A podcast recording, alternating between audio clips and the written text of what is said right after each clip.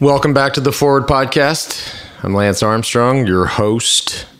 Send me an email if you have any questions or comments or concerns or suggestions or whatever it is that's on your mind. The Forward Podcast at WeDoSport.com. Been getting a lot of notes. Keep them coming. Thank you very much. Crazy kind of crazy week for the uh, the Armstrong family. We we were at the Super Bowl. The Super we we live here in Austin. The Super Bowl was in Houston, so we drove over there um, and as I told you guys a week or two ago, and if you've listened uh, to most of these podcasts, you know that the Atlanta Falcons GM Thomas Dimitroff was on the show uh, a few months back, and uh, so he hooked us up with some great seats. We had like 45 yard line seats.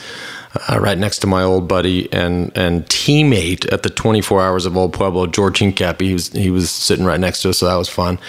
But man, what a game! I mean, uh, the, most of you probably watched it at home. Um, if you if you caught it, it was to be in that stadium and to feel the shift. It, it, it was it was surreal, and um, you know, hats off to Belichick and to Brady and to the Patriots. Uh, it was uh, it was quite the scene. And then you know, of course, at the end when when Roger Goodell had to hand that trophy uh, to Robert Kraft, it was it was it was intense. Um, so hey, and then the other day, I uh, I put up a picture. Was uh, a few days ago. I put up a picture um, on on my Instagram and Twitter of I've been having try like when I look at a menu. It's I have to hold it sort of far away, and then uh, I blame that on the fact that it's kind of dark in the restaurant. Or, anyways, I was I was on a golf trip uh, this week with with a buddy, and he had these reading glasses, and I said, "Let me let me see those things." We're at dinner. We're looking at the menu. So I, I put these things on and looked at the menu, and it was it was like like I had a microscope on my on both eyes. It was unbelievable. It, it, was like, oh my god. And so I went down to the local pharmacy and bought me some quote unquote readers. I posted that picture. It's fucked my life. But um, 45 years old, and I now officially have reading glasses. Kind of crazy. Also, and, and uh, Higgs, my manager, uh, sent me the, this. Uh, I was traveling, so I, I, wasn't reading the New York Times, but he sent me an op-ed that uh, that Ryan Adams, and fans of the show, you'll know that I'm a huge Ryan Adams fan. But he wrote an op-ed on there about the first time he was heckled at a show, and I got to say, and I know Ryan a little bit. I wouldn't say we're great friends. I'm a huge fan. Um, I think he's a great singer songwriter, so obviously he can write he penned one of the most amazing op-eds that I've read in a long, long time. It, it, I can't, I don't have the link in front of me, or I'd read it to you, but it's on the Times. Um, go check it out. It's it's it's uh, very well written, very heartfelt, and I was very very proud of him um, for putting it uh, in such a way and having a, a, view of that incident that that is that is obviously a very different view today that it was at the time because at the time it was a very painful awkward uh, situation for him. So um, give it a look see if, if you get a minute. My guest this week is is I've been a fan of his for quite some time. He's a documentary filmmaker. His name is Chris Bell. I first the first documentary that I saw him watch or I saw saw that he had done. Let me start over. Sorry, Salmonella.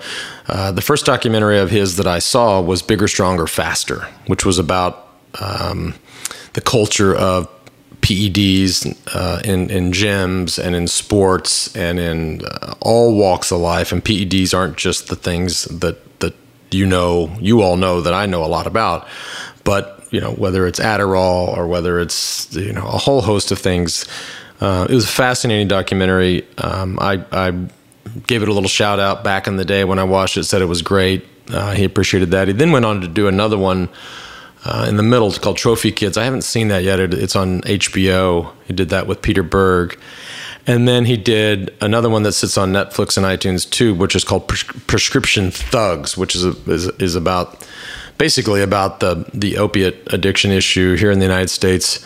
Just some crazy stats, right? We are five percent of the world's population, yet we consume seventy five percent of the world's pharmaceutical drugs.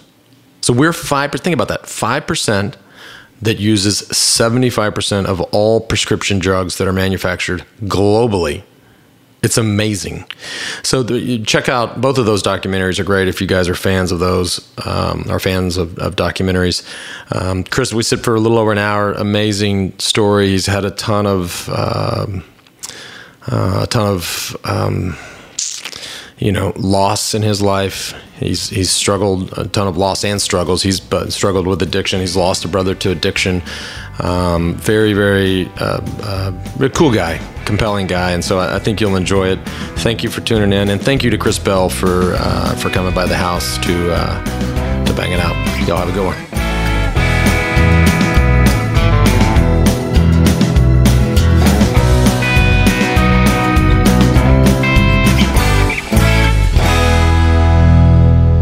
Chris, man, thanks for coming on. Thank you for having me, man. It's yeah. been a long time coming. I've wanted to meet you for a really long time. That's cool. Uh, you're somebody in sports that is definitely uh, on my list of people to talk to for a lot of reasons. Well, then this can be a this can be a a, a, uh, a dialogue, not a monologue. Absolutely, yeah. You can ask any questions you want. Yeah, sure, cool. But I I first and I first reached out to you too. I guess I must have when I watched bigger, faster, stronger. Which bigger, I, bigger, stronger, faster. Bigger, stronger, faster. Get it right, Lance. Come on. but when I watched it, and, and, for those listening, or the regular listeners know that, that I love documentaries, mm. and so I, I love, I watch, I try to watch as many documentaries as I can.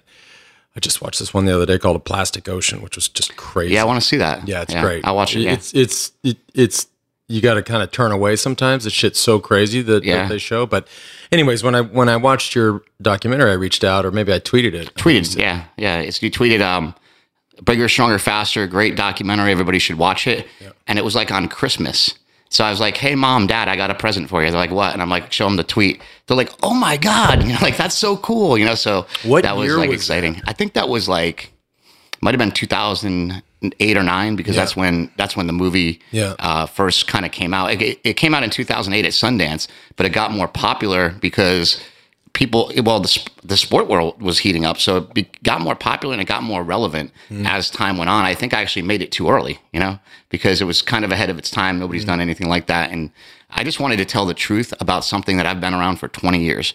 Everybody I know is on the juice. Everybody, you know, so uh, top to bottom. I was the only one that wasn't doing it in my in my crew. And then I and then after the movie, I got on hormone replacement therapy. And then for a while, I when I was a drug addict, which we'll talk about later, I, I just started j- taking anything. You know, and I'm like, I, am the guy that did the steroid movie here, and I'm sticking needles in myself like crazy. Trying when you to, say when you say hormone therapy, you mean I was doing testosterone, okay. you know, and but I was also abusing stuff. Yep. You know, because I, I became a, a drug addict due to a, a hip surgery that I had that kind of went wrong, and Right, which and you talk about in Prescription Thugs, Prescription which Thugs, I also yes. saw and loved, and, and for the listeners, that's another one you got to see. Um, but we'll get to that too. But um, it, should it have been called bigger, stronger, faster, smarter? Maybe because you, you, do talk about. I mean, there there is this issue of uh, of you know uh, Ritalin or you know Adderall, Adderall and, yeah. and these things that are that that you go into in the in the documentary about college campuses or in the military or, you know. Yeah, per- performance enhancing drugs are everywhere you look. And it's not just um, drugs, it's other things. Like my second film was called Trophy Kids, I did with Peter Berg. And in Trophy Kids, it was I was going to call that bigger, stronger, faster, younger was going to be like the tagline to mm-hmm. it. But uh, Trophy Kids was on uh, HBO as part of a special. But there's actually a long, longer, extended version, which I feel is much better because it actually shows the ups and downs of the parents. The mm. version that ended up on HBO, which was also great, just showed the parents yelling at their kids, but they didn't show the. So we're love. talking about like helicopter parents. Yeah, they didn't show the love that the parents actually had for some of the kids. Like mm. one of the parents was just like disconnected, and he didn't. It didn't seem like he really loved his kid. But um, but what I what I was getting at is like we had an eight year old golfer in there, so it's like if you can't put him on steroids. Just start him younger. You know, he had an eight year old daughter. Her name was Tigress, was her nickname. She was born on the same day as Tiger Woods, and just push, push, push to the point where you know she wants to quit. She's doing okay now because the father, through the movie, this is the power of media, and this is awesome. Uh, Peter Berg was the executive producer. But uh, but I directed the movie. I was there on the set every day. He's never met this guy. Mm-hmm. But since Peter Berg's the name, the guy decided to send Pete a letter, and Pete told me he said, I'll never forget it. I got this letter from this dad that said, this movie has completely changed the way he's working with his daughter. He's no longer going to coach her. He's no longer going to um, follow her around at the tournaments. He's just going to let her do her thing. Now we don't know if he's done that, but that's pretty cool to be able to change somebody's view of something. Right. Yeah, I don't think I have five kids, and they all, you know, I people always ask me at least over the course of the 17 years I've had kids, you know, did your when did your kids learn how to ride a bike? And the crazy thing was my kids were the last kids in their grade to ride a bike because I was like, dude, I'm not going to be out here going, you have to learn how to ride a bike. Um, but just like I, I remember that you remember Pete Marinovich, the Uh, quarterback, Todd, yeah, yeah. Todd Yep. Marinovich, I Todd went to USC, my, my alma I mater. mean, the, the dad, you know, we were never allowed to have a Snickers bar, Mm-hmm. could never have a sleepover. I mean, it's like he had no, he had no kid life. and and he was the most amazing football player. Huge talent. There's a there's a story about Todd that Todd told me. Uh, I became friends with him. He was going to actually be part of. Uh, he was part of Trophy Kids when it, Yeah, at, it's- at the as soon as you said it, I yeah, was they like, had a, a little thing with him, and we were. I was actually pitching him on doing the documentary on him, Mm-hmm. which these other filmmakers ended up doing, and it was excellent. So I don't mind that somebody else got a shot to make a cool movie. Mm-hmm. Uh, but but yeah, Todd told me a story where. he- Um, he had thrown he was in so he went from the NFL and then you know you go downhill but you still got to make money. So you go play in uh, arena football. He's in an arena football game uh, withdrawing from heroin. He had diarrhea so bad he, he he had like shit his pants and he still threw 10 touchdown passes in that game. He said like thank god i wasn't wearing white pants you know it was like that was the only saving grace was like uh, he's like I was I was withdrawing, I was shaking, I was trembling. I threw ten touchdown passes, and it's like just a testament to like the guy's a machine, but mentally he was broken, you know, and that's that's a big problem. Where is he now? athletes. Like, what is what is what does he do now? He's okay now. He's an artist, and uh, he's working on his art and just kind of um, hanging out. He plays guitar, I think. Yeah, he's he's over he's over the whole issue. I believe. You know, I think he's cool now, and I know he's had a couple problems with drugs since then. Um, but also, some people are just addicts. Like we don't know if his father did. You know, if his father's pressure was was what it was. But like I, you know, I've been to rehab. I know some of those people there. there there's no hope for. My brother, there was no hope for. You know, he was a guy that no matter what he did, he, he came out of rehab, drank the same, you know, the same day, and he he did that kind of stuff. And he was a great guy, but he just couldn't stop. So you've done three three films or more? Uh, I've done. I should know. I've directed three films. Um, So bigger, stronger, faster. Bigger, Stronger, Faster. kids.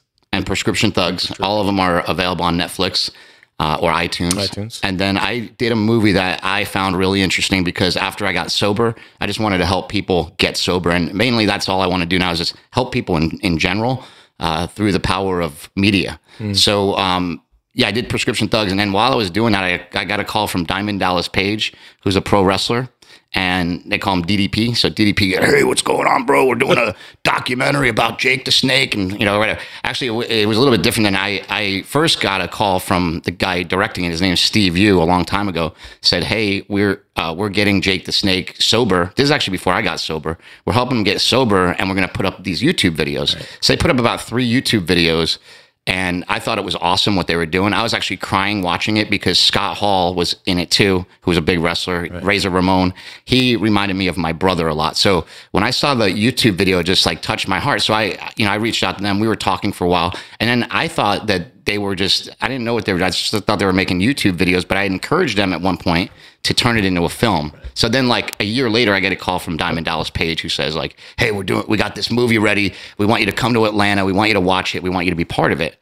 I'm like, "What movie are you talking about?" Like, I f- completely forgot what they were doing, and um, they just had this. I went to Atlanta and just was prepared to watch something bad. You know, it was like, just because like who who know you know it's like you just don't know and and it was they're like this is really rough just trust me and I had like tears in my eyes I was like I was like this is so emotional So they made it. but yeah, What so was it called? It's called the Resurrection of Jake the Snake. And all I really did was go, you need to put this in here, here, this in here, here, and this in here, here, and you have a perfect movie. And I, I believe it is one of those kind of perfect storm movies where everything happened in the right way. And when you see it unfold, it's just so heartwarming. And it's just really cool to see somebody go from addiction to being a functioning member of society. And also, there's a lot of there's something big that happens at the end of that movie that's really really important to his psyche. He did a movie. He was in a movie called Beyond the Mat that just crushed him.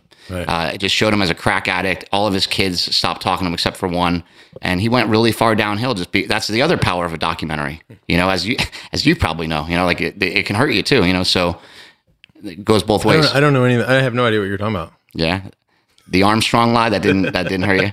What that that, That, was that one. That was fa- a fascinating movie, though. I, I um, I'll be honest, I didn't watch it, yeah. Okay. um, and I didn't watch any of the stuff. The listeners of this show will know this. I didn't. I didn't watch any of it. There were a couple more, and and then they did a, a feature film. They did the program, yeah. and I had Ben Foster on this podcast, so I was like, I, I kind of have to watch it. How was that? Did you like it? I didn't see that. Um, well, the movie, and we, and Ben and I talked about it in his in in the podcast. I mean, the movie was uh, no, it wasn't very good. Yeah. But but but I'm not. I'm the you know I'm not the right person to review the movie. Yeah, yeah, yeah, yeah, sure. Anybody listening is going to go, well, no, yeah, of course you hated it. Yeah, but it, but it, it just was bad. And I, and Yeah, I there's think good movies and bad movies. It doesn't matter it, what it's it about. was a bad movie. It didn't do well. Um, look, besides the obvious, which we all know, you know, I know, everybody in this room knows, everybody listening knows, um, that was in there, of course. Mm-hmm. But then there were, you know, th- there were twenty other things that that they had to add to Sure. kind of make the movie quote unquote interesting to them that just didn't happen. So it's hard for me. Like I watched that and I'm like, what the fuck was that? Like I yeah, they missed. did, they did I was I asleep for a year? Yeah, I never it? did that. Yeah, that just didn't. So that's hard to watch. Like you watch that and you're like, all right, this is what next? Like you you know you're gonna have. well, anytime they have a true story, like the way that you met your wife or something, it's not always like a good, like it's not a good. It doesn't make that much sense. Like, well, a friend of a friend brought me to this party, and you know, trying to explain to somebody, and it's like they're just they just make it easy, and then the people fall in love, and they made it easier, right? So they Mm-hmm. take a true story and they just kind of tweak it to try to make it easier, but sometimes it's uh. You know, sometimes it just doesn't ring true, and that's why I love documentaries because it's real. you Right. know? And I, I I should watch one of these days. I'll watch Gibney's. Alex Gibney is. I a like great- Alex Gibney. Yeah, he's a great documentary filmmaker. He's somebody I, I really look up to. I was speaking with my dad about Alex Gibney, and my dad said, "You're going to be the next guy like that." And I'm like, you know, how, he's done like 20 movies. My dad's like, he's like almost 60. Right. You're only 44. won the He's like, you have so much too. time. Yeah. And um, yeah, you won an Academy Award, and that's that. That would be one of my goals. And the How old are only you? 44. Oh, I thought you just said 24. I was like, no, no. 24. No, no. Yeah. Well, you better get lot. going. 44. Yeah, yeah, better, I better get moving, right? so moving. That's but but that actually, as as I got sober in the past three years, I've been more active than I ever been have been in my entire life. So I feel like that was a key. That was something that was holding me back You my felt like life. so just the efficiency of your day, just you, you know, I call it MSH, making shit happen. yeah, yeah. Uh, What factor did it increase, or what percentage? You know, when you, you know, Got sober. yeah. Um, just the fact that I became more responsible and started taking care of myself. I got up to like 260 pounds. Mm. I'm five foot six. That looks like a meatball with a head. It doesn't look good. It's not attractive. Not quite round, but it was close. almost yeah kind of a squish meatball uh, or a stuffed sausage or something like that you know so yeah and and so after i got out of rehab actually when i was in rehab i was in a really crappy rehab at first so uh, this really crappy rehab was just all i could afford and get into at the time and got detoxed and everything and I just went on a, I call it the war on carbs because uh, everything they had there was like disgusting. And the only thing that I could bring myself to eat was like the cooked meat. You know, it was like, it was like literally like they're getting like leftovers from the stores. And it's just like all these cakes and, and pasta and everything. So um, I just started going no carb then or low carb, Right. you know, when I was at rehab. And when I got out, um, I just continued that. You know, I just kept continuing that. When I went to Sundance for the uh, Resurrection of Jake the Snake, that was actually in the Slamdance Film Festival. We went out there, and I told everybody like when I got there, I'm like, I'm not going to eat carbs the whole time. And they're like, You're crazy. Why are you going to do that? I'm like, I just need to lose weight. I'm too fat. You know. And so low carb has been something that I've been doing for like a really long time, ever since the days of Dan Duchaine. You know about Dan Duchaine? Dan Duchaine was the original biohacker. So you hear about like bulletproof coffee and Oh, yeah. Tim Ferriss and all these kind of awesome, you know, uh, gurus out there. Dan Duchaine was the original guru who uh, basically changed the face of sports, Hollywood, and anti-aging from a one-bedroom apartment in Venice, California. Dan And- Duchaine. Yeah, D yeah D U C H A I N E, and Dan was a rebel. He was kind of like the first biohacker, you know. So he was the first guy that's like, look, if you eat a lot of fat and you cut your carbs and you keep your protein moderate, you're gonna you're gonna get lean. Because I've seen this in epilepsy studies from kids with epilepsy. They do the ketogenic diet, and their all their, their markers for uh, blood pressure goes down. Their you know uh, cholesterol goes down, and all this stuff. And so that through research of other things, You know, obviously lose weight. yeah, he started to apply the diet. Now, Atkins had been doing that as well, but Atkins wasn't a ketogenic uh, diet. It's close to a ketogenic diet, but ketosis is when your body's producing ketones, and the only way you get there is in the absence of glucose. Now, if you know you don't have glucose in your in your body, there's a lot of things that can't happen. One of them is cancer cells can't grow. Hmm. So if you don't have lu- uh, glucose, the cancer cell can't grow. You're not Now- feeding a malignant and cell. it's and, and just to be clear because i don't want to give anybody false hope on anything um, there's also a glutamine involved i believe. So i'm not a doctor but i know that um, you have to get rid of of not just the glucose but in some cases in some cancers also the glutamine which i guess gets a little bit trickier. And they said that needs to be done through a drug. But there are these guys that are treating cancer as a metabolic disease and not a um, genetic disease i think they're on to something. I don't know if they if they're gonna you know, who knows if they'll ever find a cure, but um, I think they're on to finding some better treatments with it. And so that's, I, I went on the ketogenic diet because uh, Dan Duchaine would always talk about like, hey, if you need to lose really f- weight really fast, do this, do that. is, But he, I, is he the guy that did the bulletproof coffee? Who no, no, no. So he's he's So dead. because somebody, a buddy of mine started this bulletproof coffee thing. His name's my buddy Seth, and he was always he's a big dude, Yeah. super yoked, very fit. And I saw him over the holidays, and he's still big and fit and yoked, but he's 20, 30 pounds lighter. Yeah. And so he drinks this coffee in the morning. Help me with this. He drinks this coffee, Yep. and then he doesn't eat Yep. all day. Fasting. Yes, and then he has dinner, and you know the dinner is you know zero carbs. It's it's a Yeah. ketogenic diet. And he probably doesn't even mind it. He's probably not hungry either. He right? doesn't. He when so, well when somebody says they don't mind it and they haven't eaten all day, Mm-hmm. part of me calls bullshit because how you have to mind that. Maybe you get used to it. There must be a break-in period or a period of a week what, or two where happens is you miserable. Get, you get fat adapted, and you're right. You're exactly right. You get miserable for like two weeks, and Yeah. you might have stomach distress and whatever. Once you turn to that fat burning machine, uh, you change over a little bit. Now, uh, there's been a lot of research from Dr. Dominic D'Agostino, um, who would probably love to talk to you. I watched his thing on YouTube. Yeah, Dr. Dominic D'Agostino is awesome, and he actually has been um, doing a lot of research Is this in the guy that was the swimmer that was real heavy? Who's the guy that was No. the swimmer? He was he's a, like an ultra marathon swimmer. He's like the one Oh, of the don't- preeminent uh, Yeah, I don't remember that guy. ketosis guys. guy. Is it Butters or something? One of the, No, Oh, is it one of the? Because a lot of the marathon runners now and cyclists Mm-hmm. are using a ketogenic diet because it can fuel you in a ways that you know that the other that the carbohydrates can't. So ketones are really good for your brain. They're actually the preferred fuel of the brain and the heart. So you know if you're Peter Peter Attia. oh Peter Attia. yeah, I know who he is. Yeah, So he's like a you know like I don't know swims like the English Channel or he's something. kind of a guru. Yeah, and he was you know he was fit because he was a swimmer, but he you saw a picture of him. This he was fat. yeah. And he started, you know, this ketogenic diet, and, and now he travels the world and speaks about. That's the thing I watched on YouTube. Yeah, and, sure. And I, I always say it's not for everybody. But if you have metabolic issues, if you have disease, you know, you should you should go after it. You know, I, I look at um. So the first book I ever read about the ketogenic diet was Dan duchaine's Body Opus, Militant Fat Loss. It was called. And my my younger brother Mark, he did it. He did it 1st And when he did it, he was 20 years old, and he just got super super lean, and he looked great, and he felt great. And um, so I was powerlifting at the time. I weighed 242 pounds, and I was powerlifting with this guy Mike O'Hearn, who's this uh, bodybuilder out from Gold's Gym. He's he's pretty fan, pretty well known. And um, we were we were squatting and stuff, and he's just like, you know what? You need to lose weight. You need to be in like the lower weight class. Like if you were in two, like, and he, he actually killed me. If you were in two weight classes down, Right. you'd be pretty good. that's twenty pounds. Is it That's like forty pounds. 40 pounds. Oh, fuck. Yeah, but he's but, but like you know he's like you'd be pretty strong if you were like if you weighed a lot less, you know, because be, because uh, you know so basically I, I talked to another guy in the gym who turned me on to he's like yeah just don't like throw it throw away just just don't eat carbs and I'm like what he goes until your competition just eat red meat and water you'll stay strong you know just make sure you eat red meat because you have to have a lot of fat and I'm like that was my introduction to it it was a weird introduction but I did a red meat red meat and water diet in 1995 on my way to the California State Powerlifting Championships, and I won. I squatted like 650. I benched like four or something, and I don't know what I deadlifted. My deadlift sucks, like five something. Uh, those numbers suck by today's standards and what people are doing now. But the whole sport has just grown into a bunch of monsters that I, could, I couldn't hang with anymore. You know? Right, right. So what? Um, uh, you know, I have the regular listeners of this show know that that there's one problem that I would have with this whole thing, this Sure. diet, and it's red wine.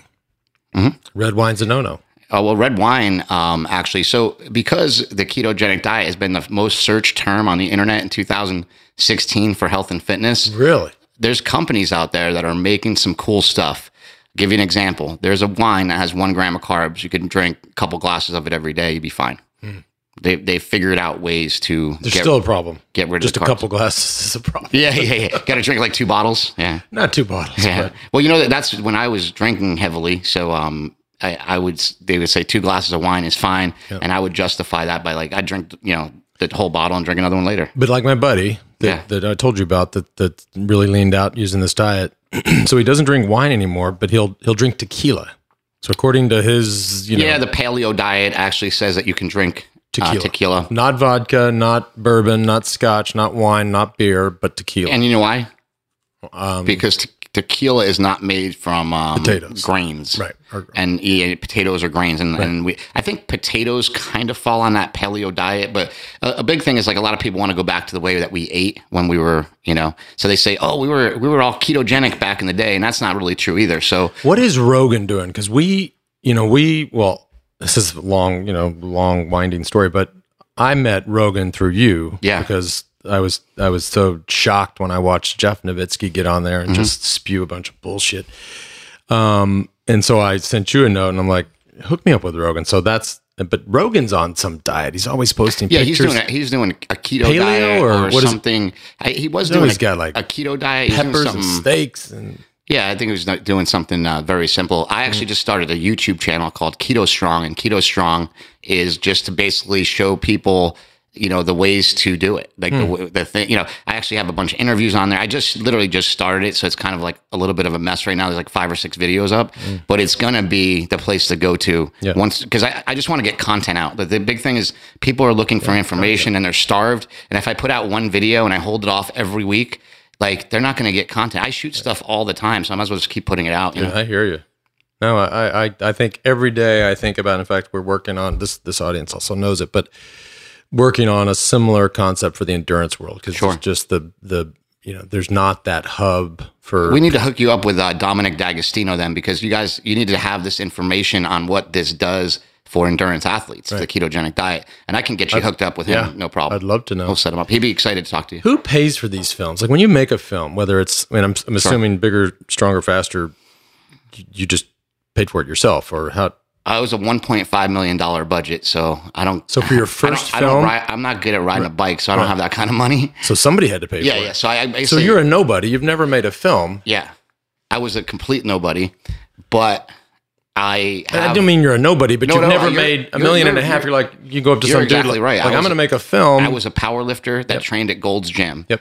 Um, but I've done a lot of cool things in my life and I've made friends with a lot of cool people. So, you know, I, you know, John Cena is one of our best friends. We, in the beginning, helped him get into wrestling. Like, so, you know, through the gym and through all these other people, I started forming these friendships with people. And a lot of the people have a lot of money. And I don't care about that. That doesn't, I don't care how much money you have or not. But when I start talking to you about something I want to do, they just go like, well, what do you need? And I said, well, I, you know, you- you're not going to want to hear this, but I need like half a million dollars. And they're like, the first guy that we said that to, it was a little bit harder than this, but it basically was like, okay, you know, like let's let's do it, you know, because Yeah, people get, excited about what you're doing and they want to get on board, you know. So I think that uh, it's gotten a little easier. The second movie was funded by a friend named Jake Wood, another guy I met at the gym at Gold's Gym in Venice, and he said, "Tell me more about this Trophy Kids. I, I'm really interested." And you know, they get executive producer credit. If you're if you're somebody who's a philanthropist or you're somebody that wants to change the world, fund documentaries. You know, and it, you might not make your money back, or you might not um, you know, get famous off of it or whatever, you know, you, you might be looking for, but you're definitely going to help change the world. And that's people. So bigger, stronger, faster. Did it make money eventually? uh, bigger, stronger, faster ended up making all of its money back. But the I, the problem's in distribution. So Mark Cuban, Mark Cuban's company Magnolia, they bought the film. Now people have these businesses, these billionaires, and people have these businesses to make money. So they gave us like they bought it at Sundance for six hundred fifty thousand dollars, and then after that, like that was an advance, you know. And so then it started making money, and then as it starts making uh, money, you start paying everybody back. So I never saw a penny from the movie. You know, the movie's been seen by probably 10 million people. You know, it's on Netflix, and it's one of the most popular sports documentaries on there. It's always in like top fifty. You know, Netflix. If it's sports, just specifically sports, it's always in there. You know, like in top something. You know, so I feel like uh, I got screwed in a way, but you you learn. You know. Right. And then the second film was a little little bit different. Like we did that with HBO. And then in the second film, so they underwrite it. I didn't get paid either because yeah. trying to, you got to learn how to make it cheaper and get it out there quicker. And that's what I'm learning now. Just be more efficient. Like it was taking too long, and you know I was relying on a lot of a lot of other people and stuff like that. So then when we got to Prescription Thugs, it was a lot better. I was working with one of my best friends, Greg Young, who's like my editor and producer. But Greg and I um, pitched a contest. So Peter Billingsley is the little kid that played Ralphie in Christmas Story, and Ralphie uh, is now well, Peter is now an executive producer of a, of a lot of films. He's Vince Vaughn's partner. So they were running a contest. It's like Willy Wonka. They're running a contest. Like, want to get your movie made? Like, you know, come pitch to us, and we're we'll like an American Idol type thing. Right. I'm like. I, I could win this, you know what I mean? Matt so Damon, Matt Damon has a, the green light. yeah, light. like green light, but this was green light for documentaries. Basically, mm-hmm. it was called uh, Pursuit of the Truth, and uh, it was on like Glenn Beck's network. So like nobody really watched it or anything. Mm-hmm but it got me like you know half a million dollars to make the movie because we I had to go in against like maybe like 1500 other filmmakers at the beginning there was 1500 and it got narrowed down to one and I, I was the one that won the contest wow. and the reason i feel like i won that contest was like i had experience i could show them i could do this and i also had a subject matter that people needed to hear about and i also had the access to the people mm. and i think those three things lined up but I ended up being the one letting them down because they funded the movie. And then um, halfway through the movie, I, I, relapsed. I was I was a drug addict from a hip surgery I had. I had a double right. hip replacement surgery at 33 from genetic arthritis, yep. and I couldn't handle the pain. I couldn't handle the drugs. I just I didn't know what I was doing. I, I got really in way too deep. Right. You know, we're talking and, like oxys and yeah, Percocets. Yeah, all that stuff. Yeah, so like ten Percocet a day, and and it, it just kept going up. Like so, what's stronger, was, oxycodone or Percocet? Oxycontin. Oxycontin. That, yeah, yeah, oxycodone is actually the drug name for what they put in hydrocodone and all. Okay. You know, it's like uh, it's Oxycontin. oxycodone is more like the code name for Percocet. Okay, you know, so. uh but yeah, so I got hooked on all this stuff. I, you know, my Wait, what is that? Like I've had surgeries and it's and, heroin. You know? Okay, right, but but I've had surgeries and they give you these things, mm-hmm because you're in, obviously recovering and in a lot of pain. But I don't feel, uh, you know, the pain goes away from mm-hmm. the surgery, from the incision, or from whatever you know you had surgery for. Um, but I don't feel like it's not like I take one uh, after the surgery and all of a sudden you're walking around like like well, I've never done heroin, so I don't know. Yeah, but, but it, but see, that's the difference. Yeah, you, it must you, be. you just said I, I take one.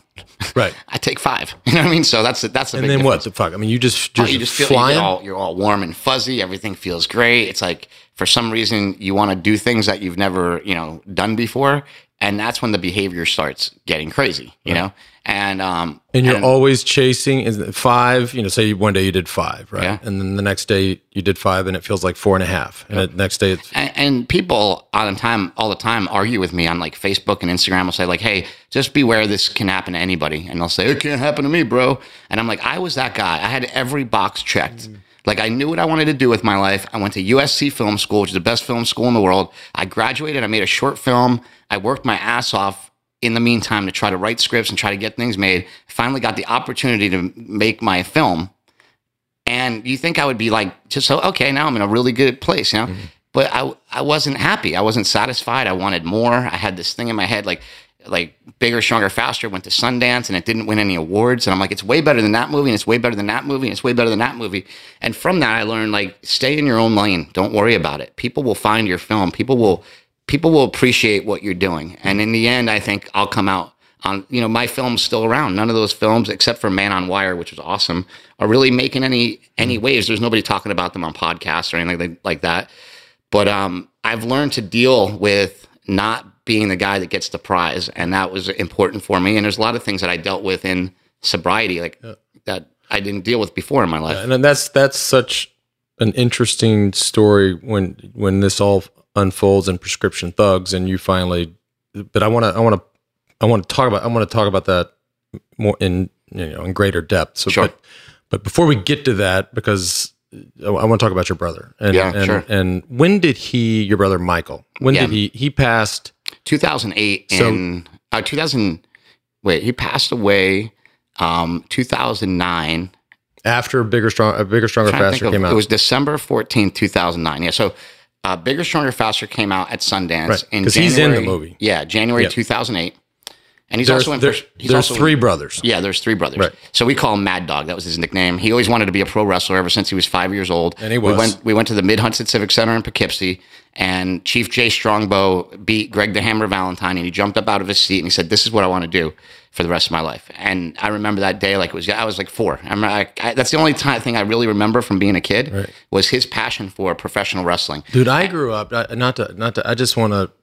It's so crazy you talk about these wrestling stories because when, when I, I grew up in Dallas or in the suburbs Von of Dallas, so I grew up watching Friday Night Wrestling with with the Von Erichs, the dad Fritz Yeah. Von Erich with the Iron Claw, and then the sons Kevin and Kerry and and David and and what a, By the by the way, that was the best era of wrestling ever. and they had you know awesome. they you know they fought Kabuki and they fought uh, Andre the Giant and they fought and this shit like that's all and I must have been like my son's age I must have been eight, seven or eight or nine and Friday night man I sat there and then when it was over me and my buddies you fucking you pull up your BVDs and, Yeah, and you, start and, and smashing you each other. pull all the shit out of the room and you've got you make your own ring and next thing you know you're doing the Iron Claw Mm-hmm.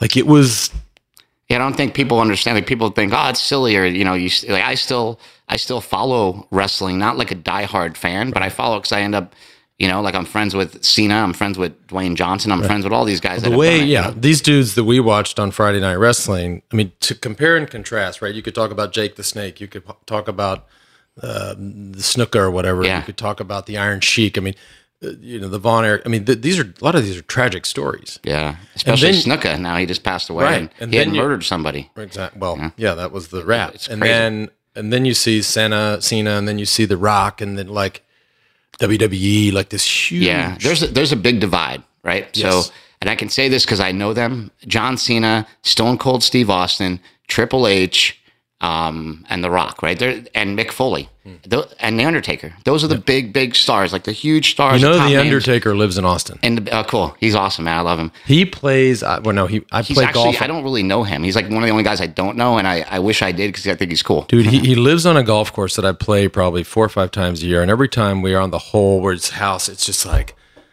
the fucking the Undertaker lives right there. Like it is just, I picture him living in like a dark castle or something. and he still wrestles. Yeah, he's amazing.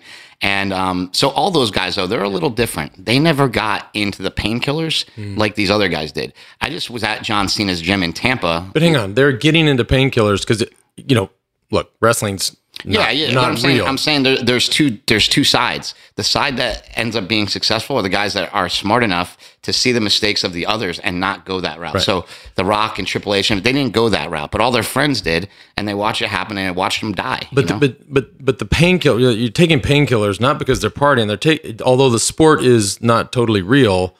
Jumping Oh, off get- jumping yeah, off the top killed. rope does hurt, so yeah, and that and you do get hurt. you do get hurt. And the thing is, um, they just become so abusive because opiates, you need more and more and more of them. And you also get this, um, you get this condition where uh, hyperalgesia, I think it's called. Dr. Drew told me about this, where actually after after like two months on opiates, they don't work anymore for chronic pain.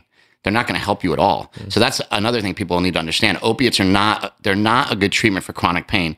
There's actually studies that show over the counter stuff like Advil and Tylenol in combination may be a better painkiller, right?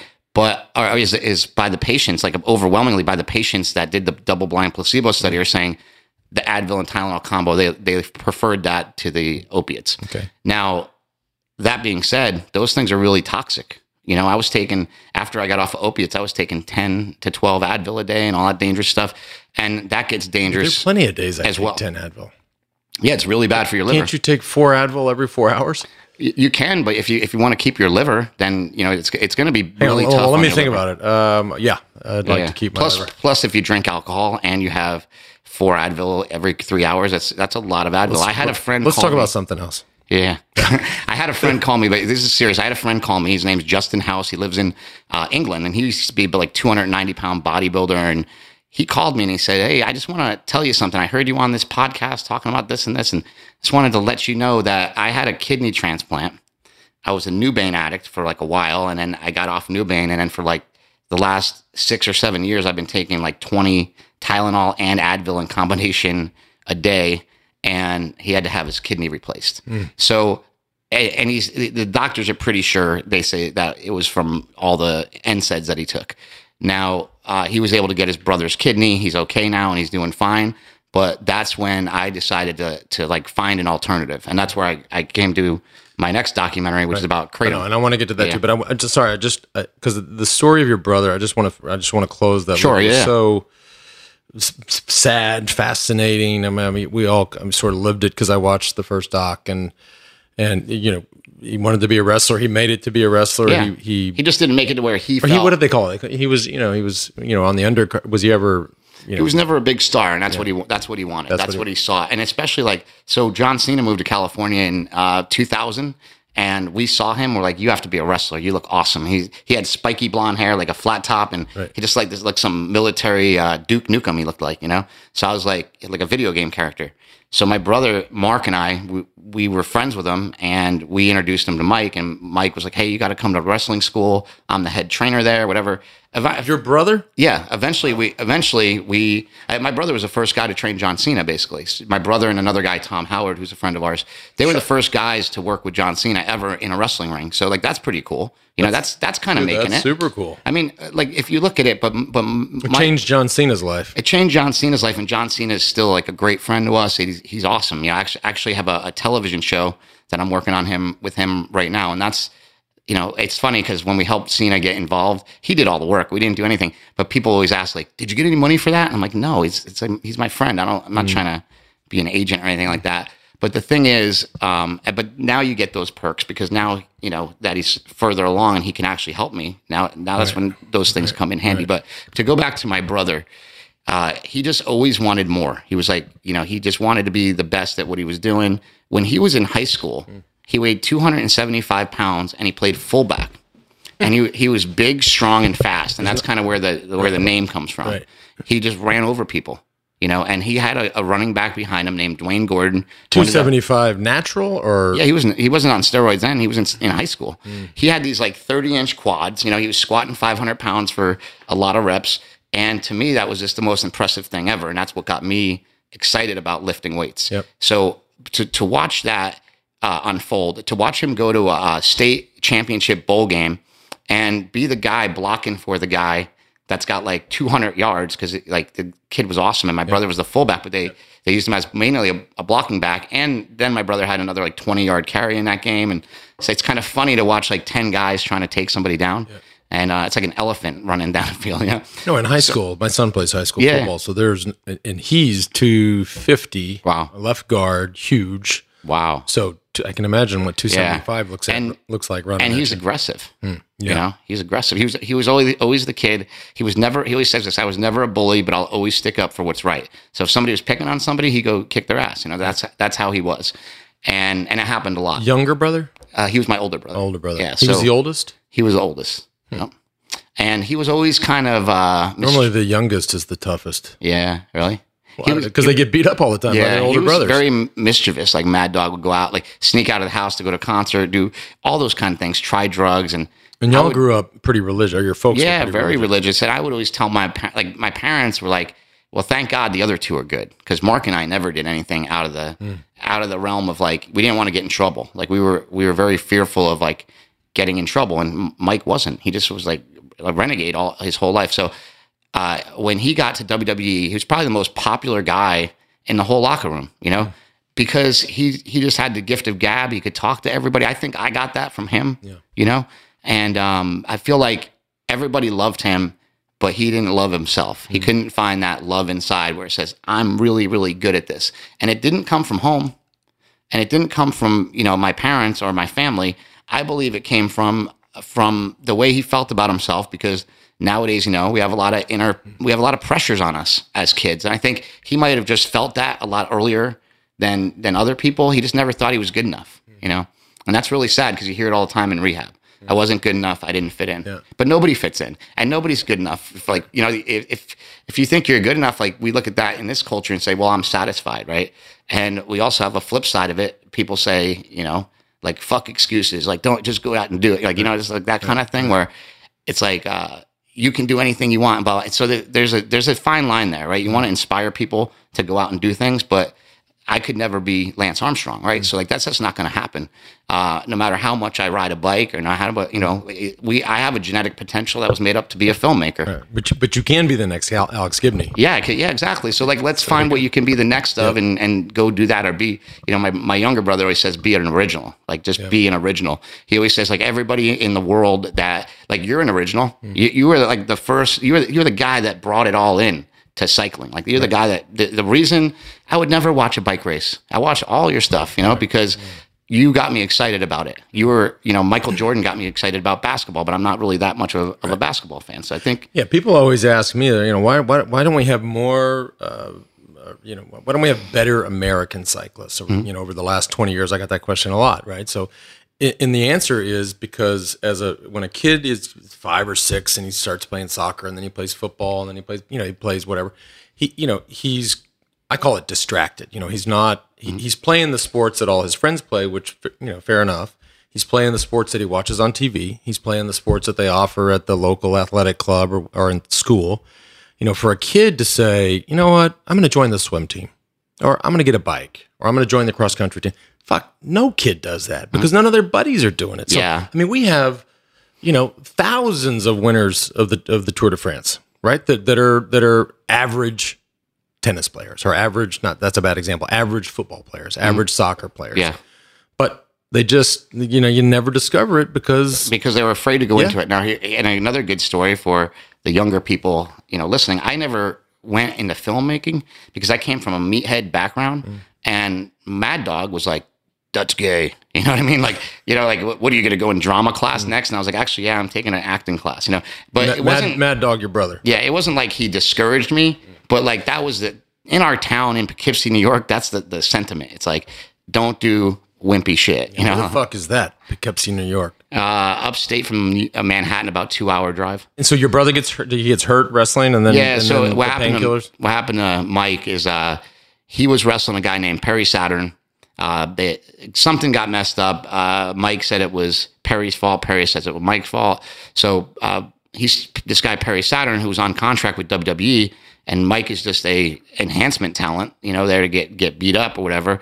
Uh, Perry Saturn started punching him, and then he threw him out of the ring, and he landed on his on his head really punching him yeah if you if you it's like it's it's insane that he didn't die and break his neck. But what he did is is um damage a bunch of vertebrae in his neck. And ever since that moment he was crazy. Like ever since that that time when he got thrown out of the ring like he was already into a lot of stuff but it just got way worse. It just got to to like you know and plus with that whole incident uh, he went backstage and Shane McMahon said you handled that very well. Like I'm so surprised you didn't beat him up or like get into a fight with him for real. You know, you handled it professionally. We're going to have a talk with him. Now, what happened to Perry Saturn was now he's got this gimmick where he was like fell in love with a mop. So the, Vince McMahon knows how to get you if you do something wrong. Right. So they they gave him like some silly thing, and um and now he's like homeless and like you know. So it's like it- the- these people in wrestling aren't always the best people, you know, and they're not always going to protect you. And that's a that's another thing with wrestling is you have to uh, you have to look out for yourself because you're in there in the ring with these other people that can really hurt you, you know. So I feel like that incident. I'm not going to say the guy killed him or anything. That would be ridiculous. But what I'm saying is like ever since that incident, he wasn't the same. And then and then he started going on psych meds, and the psych meds really messed him up.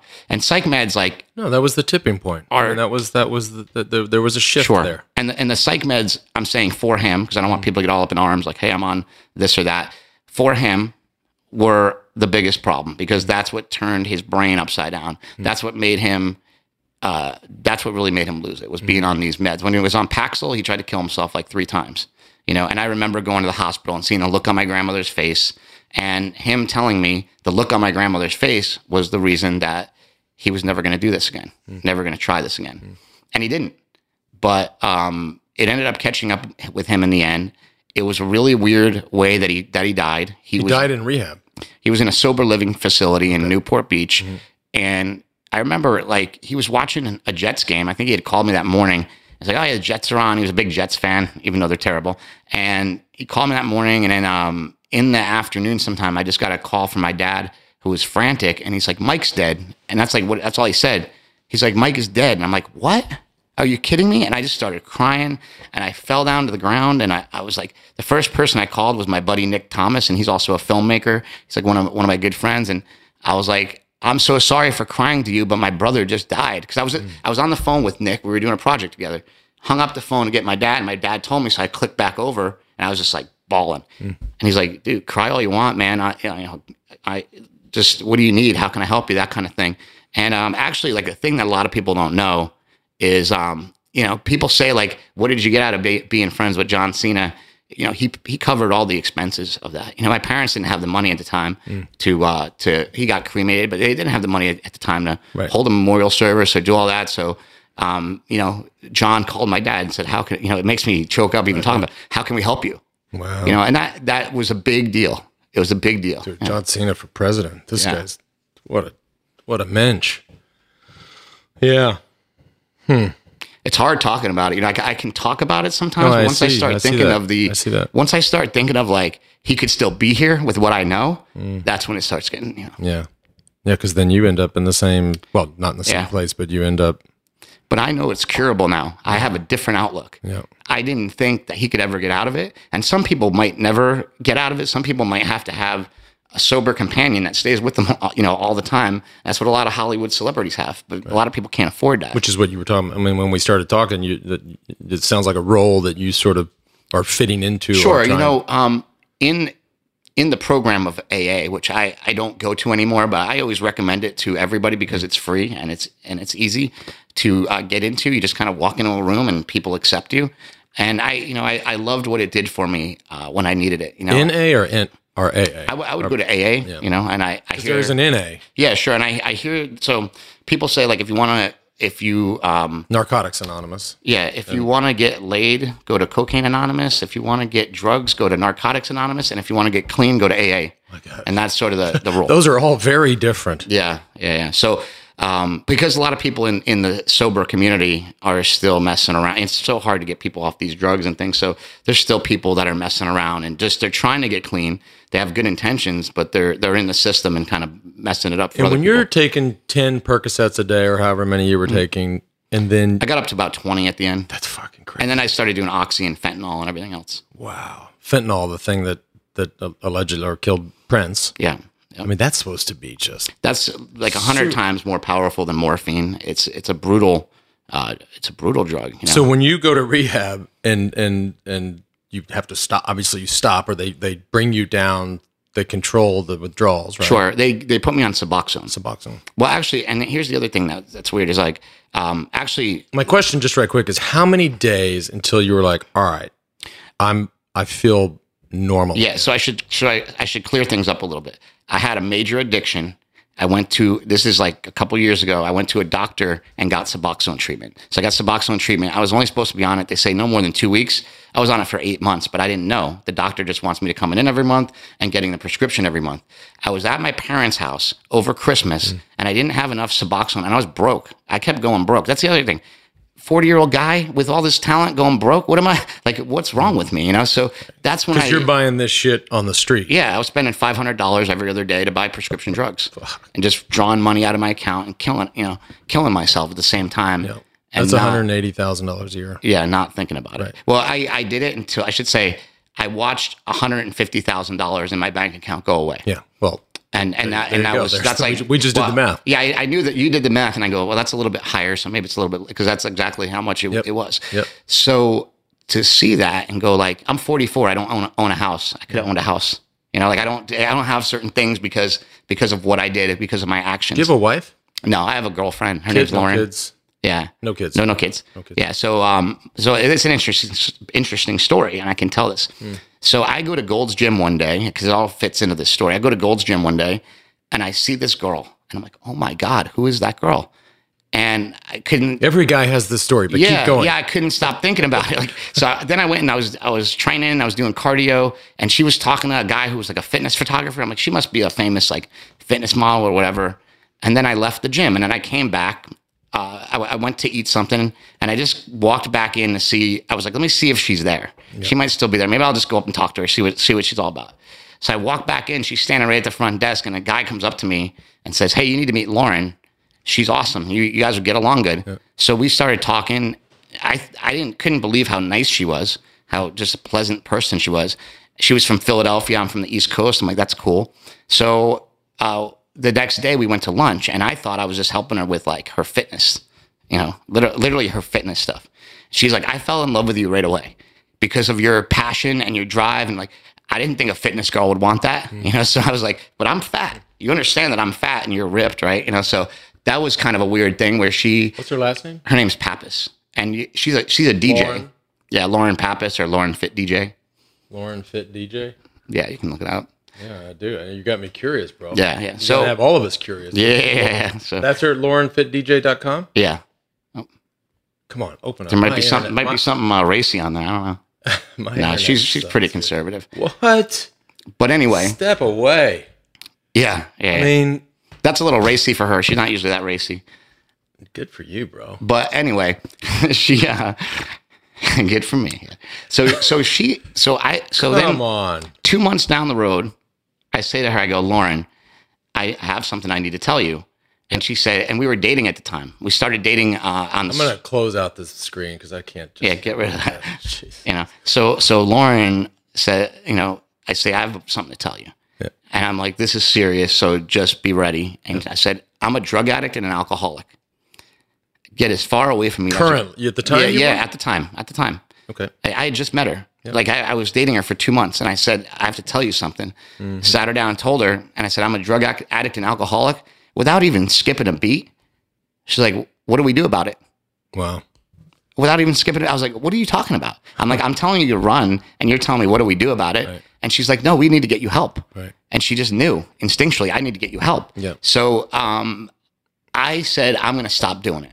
I'm going to quit and I'm going to do it for you. Hmm. And that's all well and good and it's all well intentioned.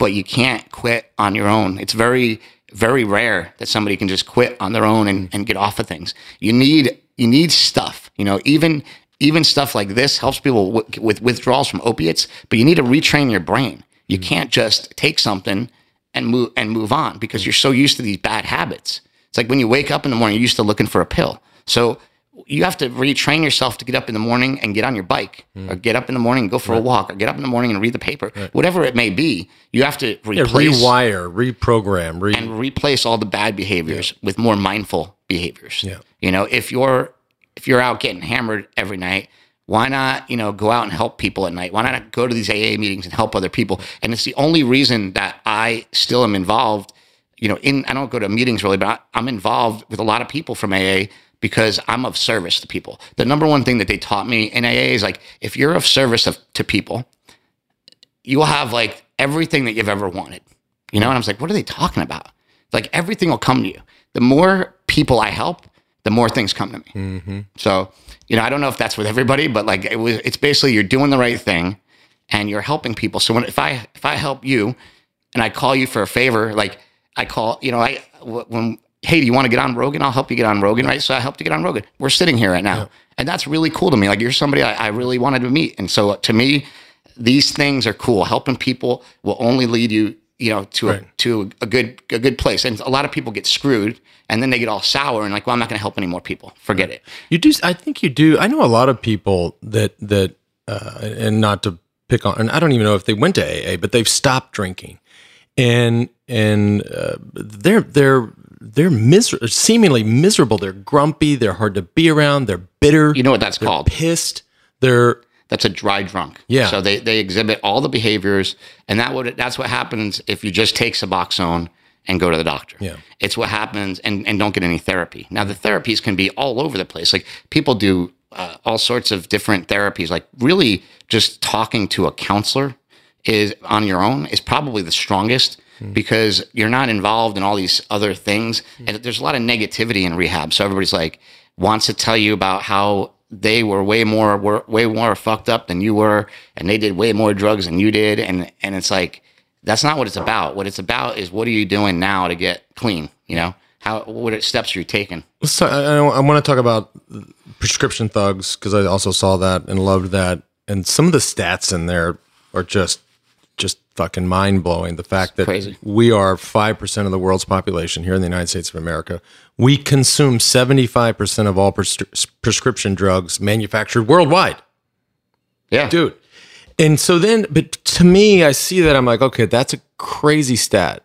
Like that makes why and how and who's behind. And then, you, know, then where what, what's the FDA's role and what's and then and then it gets even farther in the the the, the, the debate over marijuana and its Yeah. and its potential to the cure bottom pain. line is everybody's guilty. There's prescription thugs on every level. Yeah. There's me, the patient. There's the doctor who wrote the prescription Yep. that knows that people shouldn't be on opiates for more than two weeks. Every doctor knows that. Every single doctor knows that. I should say that again. Every single doctor knows it. You shouldn't be on it. That's the, the By the way, I say this all the time. Half of all doctors, there's two things. Half of all doctors graduated in the bottom half of their class. Mm-hmm. And you know what they call the guy that graduated last in his class? no. Doctor. yeah, that's there you go. Yeah, and so and that's that's interesting too. So the the doctors, because of greed, were overprescribing. They're also the doctors get these patient surveys, and they have to fill out these surveys. And if you get a bad survey, you lose your job. So that's another thing. If you don't treat pain, you can actually go to jail for it. This is what Dr. Drew told me. If you do not treat pain, you'll go to jail. If you if you treat pain uh, like you overprescribe, then you can go to jail too. So it's like this weird fine line down the middle. And the CDC just uh, unleashed a, uh, you know, something to the big pharma that they didn't like. They said, look, no more than seven days. People shouldn't be on opiates no more than seven days. And they just really crack, cracking down on how the doctors are prescribing. And you better have a good reason if you're going to keep on, somebody on for seven days. What was the average? It was in it was in the film. What was the average amount that Big Pharma paid to every U.S. senator and and and like, congressman? Well, so I should correct that because I think I said it on Rogan a little bit wrong. It's like four hundred and fifty thousand dollars per congressperson, senator, or or congressman or woman, and um, that money is not actually paid to them. That money is actually uh, that's the, how much each you know lobbyist they, they that's how much their money they're putting into each lobbyist just to go bother all these people all day. Now, part of that is going to be contributions. You know, a, a, a good part of it.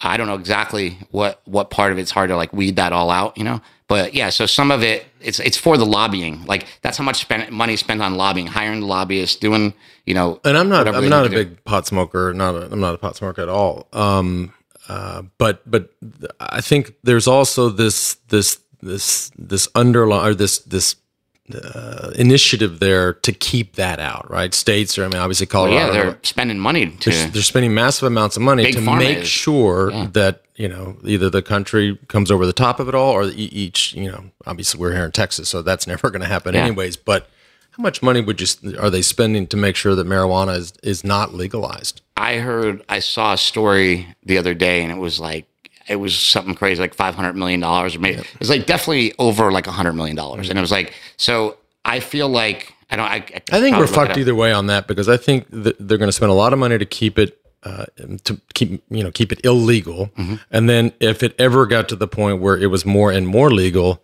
then I think big tobacco comes in over the top and owns it all, and then Yeah, That's- it's like the weird argument is always like, you know, it's it's a weird argument. Like, why not just make it legal? Mm-hmm. And they're like, oh well, because people will drive on it. And it's like you know, alcohol. Like it, that. You, there's so many things that don't make sense Mm. in this country, and people have their heads so far up their ass in our government Mm. that they don't know what's going on. Like I can't. This is I can't speak to the DEA. I can't speak to the FDA. You know why? I'm not allowed to. Sanjay Gupta did this big big report on weed. Right. He's a top respected doctor at CNN. He's been there forever, and he's awesome. And so Sanjay great, Gupta, great friend of mine. yeah, that's cool. I, I would love to talk to him. Yeah, Sanjay Gupta. I can I can make that happen. We could just keep doing each other yeah, favors. yeah, yeah. We'll just boom. You see that it works out. Um, but anyway, Dr. Gupta told um, uh, in this report that he was trying to talk to the DEA and he was trying to talk to the FDA, and he had to say the same thing that I did. Hmm. I'm sorry, but I can't give you the information because they won't talk to me. Right. And um, the reason that they won't uh, talk to you, I guess, is they don't want to make statements that are, you know, taken out of context or whatever. But it's just like it's really bad, you know. So they say we can call you on the phone, but we can't uh, talk to you on camera. And you're like, but people need to see this. They need to hear it from you, you know. And so, um, so I did talk to a guy on the phone from the DEA, and guess what? He doesn't know shit. He had no. He had no. I talked to him about. Um, so this is kratom, and this kind of. This is your new documentary. yeah, th- this is. Um, this is kratom. The whole documentary is about kratom. Well, the whole documentary is about kratom and the fight to um, to get it regulated and keep it legal. K R A T O M. Because Yes. before you told me you were making the documentary. I have never heard of that. Most people, most doctors have never heard of it. Yep. So what happened to me was um, when my friend told me that he had that uh, kidney transplant, I got a phone call from my buddy Horseshoe, who you might remember in um, Prescription Thugs, who was uh, the guy who was taking 90 painkillers a day. and he's like, look, bro, you ever heard of Kratom? And I'm like, what? He's like, Kratom. It's like a painkiller. Might be able to help you. And I'm like, what are you talking about? He's like, my friend Kelly, he's got this company. You know, so I was like, I, I got interested, you know, right away. And then um, Kelly Dunn, the guy that owns that company, called me up. And when I when I met him was when I knew that I was going to do this movie because I met this guy and he was had, he was so passionate about this stuff. I couldn't believe it. I was like, oh my god, like this guy. He he kept talking about. I kept saying, well, how much money do you make off this? How much money? Like, is there a lot of money in that? Like. All he kept talking about is how much how much it helps people. Hmm. You know, every time I was curious about like, well, how you know, and he do, he's done pretty well for himself with it. But what I'm saying is like, I think his passion not to help people Not to give you advice, but I, I think, and maybe you are involved with somebody that's that's manufacturing this. But I would be, you know, you don't want people to because you're as a documentary Yeah, yeah, sure, yeah. filmmaker, you have to be unbiased. Yeah, right, yeah. just right down the Yeah, middle, sure. and, and and you know, talk to both sides of it. Yeah, absolutely. So, but what I guess what I'm getting at is that um, the passion that somebody has for something, and you go and do the research, and you find out that they're that they're right, is just somebody that I wanted to work with.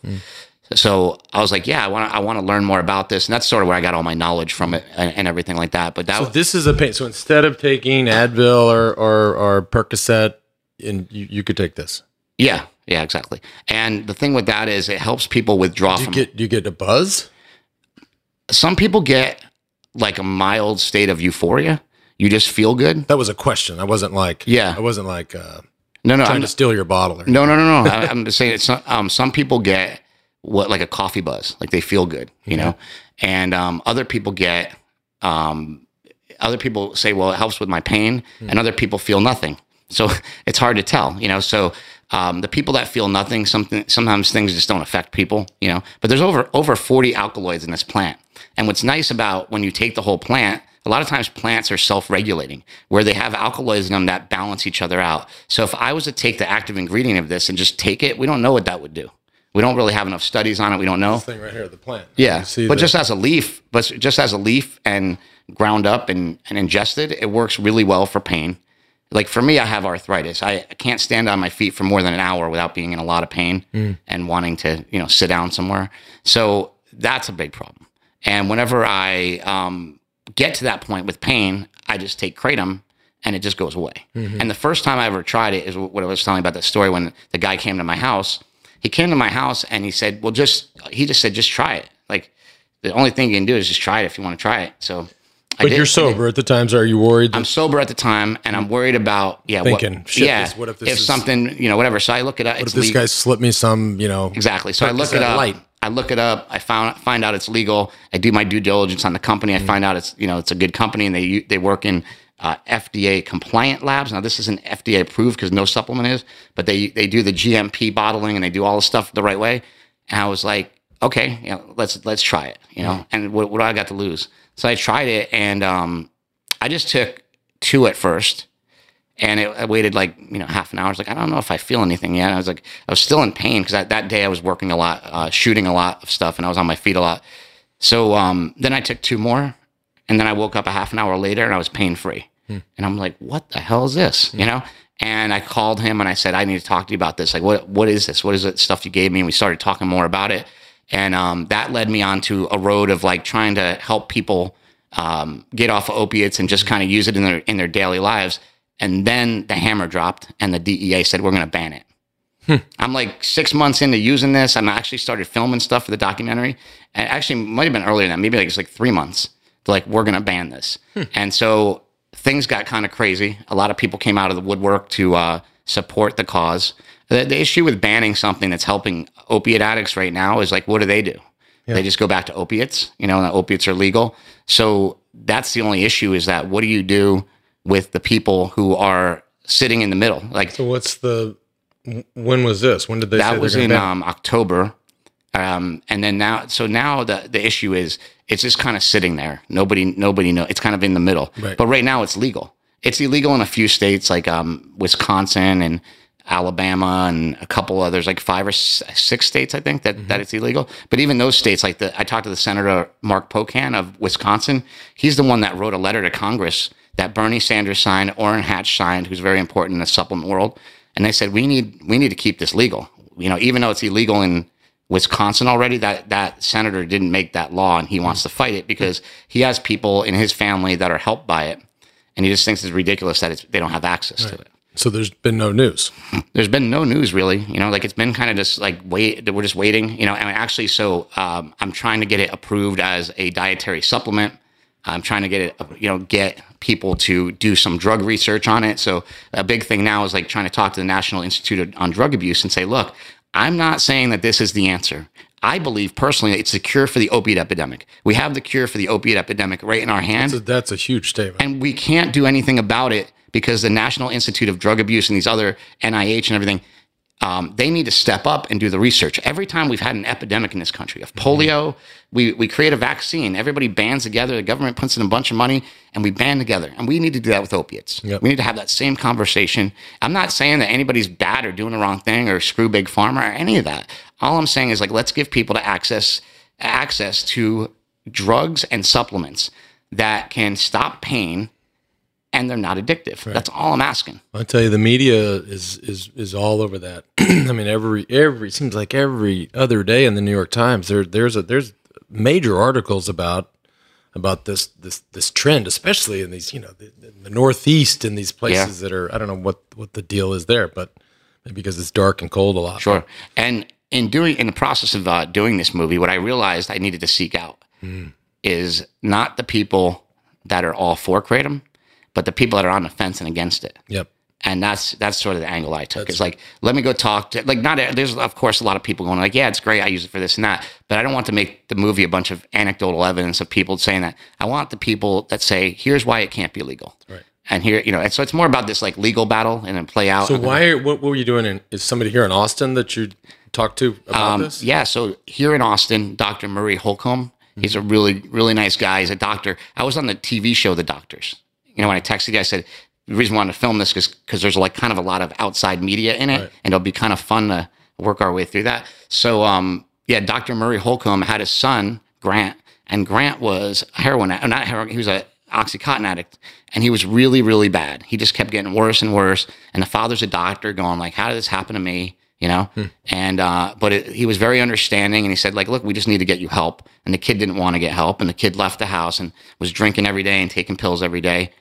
And we saw him yesterday, and from the pictures I saw before when he was an addict to what, he- what it looks like now, it's night and day. Kid looks amazing. And so I sat down and, and talked with him yesterday because we had talked to the father a couple months ago, and the kid was like out of town, and we just had to squeeze it in. So I really wanted to make sure that we got the son in the movie. So that's why we came and talked to him. And the son took kratom.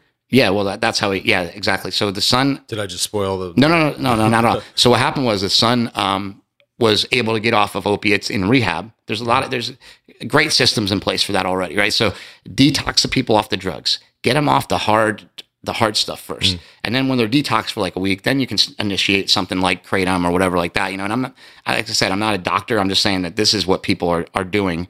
That where it's working, you mm. know, where it may not work is like if you're, you know, 10 bag of heroin a day guy and you just want to get off taking kratom, I don't I don't know that that's going to work. However, on you know I'm big on um, I do a lot of social media interaction. And I wouldn't say I'm big on social media, but I interact with a lot of people. If You're a lot sees- smaller on social media now Yeah. because you're half the size. Yeah, there you go. Yeah. So um, so yeah, with social media, it's like you know people reach out. Yeah, And sure. this kid reached out to me and said, I, "I'm taking ten Percocets a day. I don't know what to do. My friend, my best friend's a heroin addict. He's gonna die. He's gonna die before me, but I'm gonna die right after him. You know, kind of thing. What do I do? And I said, I heard you on Joe Rogan's show. I need I need help. Hmm. So I said, let me just. Say, I'm just gonna because my friend makes it. It makes it easy. Let me just send you a box hmm. of stuff, and you can use it at your own risk and see what happens. And I said, I recommend that you guys go to AA and start a program and all this stuff like that. So I get an email like two months later, kids off heroin, like the one kid's off heroin, the other, and, and has gained 30 pounds. The other kid's off of his opiates and lost 20 pounds because he was overweight. And then uh, the whole, uh, the, the other thing that was, um, was really interesting is that this is like, that, that was like five, five months ago. They're still sober. They're still clean. All they did was take the kratom that I gave them. They they actually I don't even know if they went to the meetings because I can't monitor that. Right. You know, but um, I know it's, I know it's anecdotal, but if you could, de- like, I've I've helped two people extend their life and have a better quality of life. Two people. Hopefully, those two people can go out help two other people Right. each. You know, and then and then that, let's grow it like that. So the whole thing is just trying to. All I want to really do with Kratom is get the government to realize we should do the research on it. If it comes back where the research says, you know what, this is highly addictive and it's crazy, you know, okay, you, you win. You know, but the thing But it is, says here there's been as of 20 well this is this is the maybe an old Wikipedia page as of 2013 there's been no clinical trials.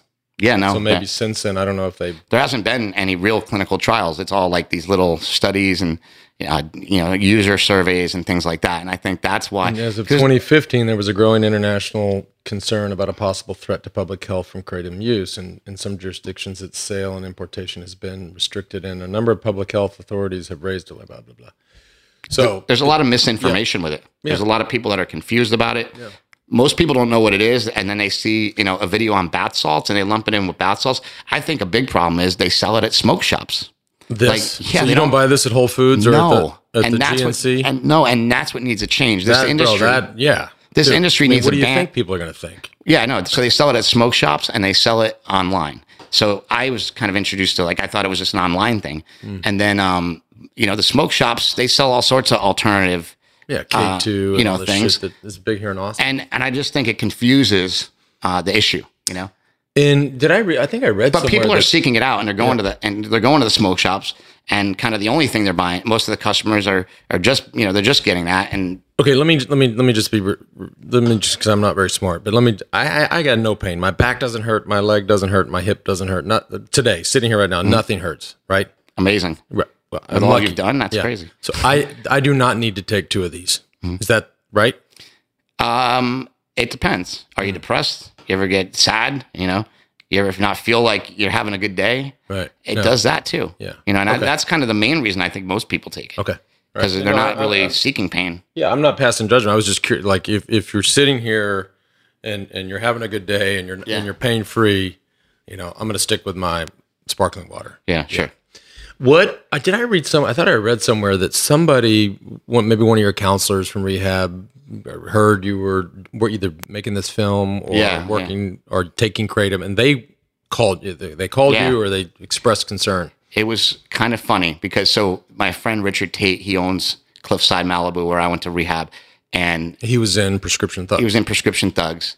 And one of his people called me and said, Chris, we love you. I want to let you know that. We really support everything you do, but we can't have you speak at a meeting because you're on Kratom. Hmm. And I was like, what? Okay, like I won't speak at the meeting. That's not a, a big deal, but it was more like a shock to the to my feelings. You know, like that kind of hurts your feelings. Like I've helped out here helping all these people, and I they heard that you told them that they knew you were Um, stuff. they just saw social media and stuff like that, you know. And I'm trying to explain to them, like, look, I take this for pain. I'm not getting high with it, and it's not what I'm doing. And like, we don't really care your intentions. We just don't want people to find that out and seek it out. I said, I completely understand where you're coming from. I um, can see that too. However, I went and interviewed Richard Taite for this movie, and he's like, I don't give a fuck if you're on Kratom because I know you. Hmm. And he said that he, he definitely said, I can't use this in a rehab facility because it's not that we haven't done the studies. Right. Um, I would never take it because we haven't done the studies Hmm. personally, like him, you know. And he also said, like, it's borderline criminal that the government's not doing a study if they can cure opiates. Yeah. He's like, if what you're saying is true, it's borderline criminal. Yeah. And he's not he's not supporting it by any This means. is the same. God, this is the same government that that that's taking whatever you said, four hundred eighty thousand, blah blah blah. Yeah. and and and and keeping the thumb on marijuana or keeping the thumb on whatever. I look at it. I look at it in a all the different way. same- When when somebody when when is a company going to be smart enough to come up with something that's non-addictive? Mm. Because if you look at the way we're going in our country, we're reverting back to things that we used to do anyway. Like all these diets and everything, paleo diet, whatever. We're going back to the stuff. People want things that are natural. They want things that are pure. And I think if the people speak loud enough, the government will eventually have to listen. Like the the- Flintstones pretty soon. yeah, yeah, exactly. They go back to the Flintstones. That's Stop like in our car with our feet. I, you know, at some point, somebody's people are going to start getting sick of their cell phones and throw them out or something. You know, like who knows what's going to happen? But we keep reverting back: solar power, wind power, electric cars, all these things. Like Uh, we've done all that before. Now we're doing it again because we realize like what we have is not sustainable. Yeah. All right, man. That's fascinating. I'm gonna I'm gonna I'm gonna I'm gonna keep looking. Yeah. I'm gonna keep checking it out. Yeah, absolutely. Yeah. I'll, I'll get And you the some of this ketosis thing, I'm, I'm gonna. Yeah, you know, I, I would I would recommend um, my friend Jimmy Moore, who's my friend now, just because I just met him. so I say my friend. Uh, I met him at the conference, and um, I want him to be a part of what we're doing. If you have his phone number, and then he's your friend. I mean, Yeah, yeah, I have his number. Then So- you're yeah. There you go. get Jimmy. Moore is um, probably one of the top authors in uh, keto. He has a book called Keto Clarity. Mm. Ironically, um, he actually put a lot of weight back on. So when I met him, he wasn't like you know he didn't look the picture of health. However, I don't think that that message. I don't think that that confuses the message because the message is is like I I've done it to the way he says, Right. and I've gotten these results. So I feel like um just now that there's other people like Dominic D'Agostino, he's shredded. You know what I mean? So it's all it's all different people that are kind of out there touting this diet. But I think the simplest book to understand is maybe that keto clarity. And last question, so because I watched another, somebody sent me like a four minute clip on YouTube. These guys did this. They they they starved for seven days. They didn't have anything to eat. Mm-hmm. Um, and then they had this monitor, this little ketosis monitor, the little finger prick, and you Mm-hmm. would would you check your blood ketones, yeah, blood ketones? Are those accurate? Yeah, the blood, yeah, the blood ketone meters. I have one in the car. Yeah. Yeah. check them. So make sure that you're in ketosis because you want to be in ketosis to get all the benefits, and you want to be in ketosis for like they say like three months. Can I you try? I'm- You have it here with you? I want to try one. Or I want to. I want to.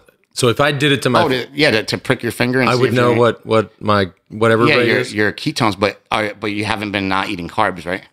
No, but I just want to know. Yeah, We'll The- try it. It's probably maybe like zero, then. Yeah. or maybe it's like 0.1 or I, something. I want to know. yeah, we'll figure it out. Good luck, man. Absolutely, man. I really appreciate yep. you having me I'm a on. big fan. Absolutely. If people want to look me up on social media, it's just at Big Strong Fast, which I'm none of none of either at, at it at this time. But Lean, lean, smart, and and motivated. there you go. That's all we need, right? Thanks so I much, need. Lance. Thanks, brother. Cool.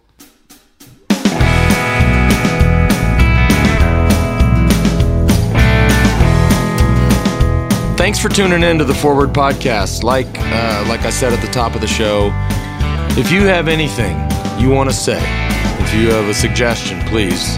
God knows I need suggestions, um, or questions, or concerns, or criticisms, or whatever. Let me know. Send me an email.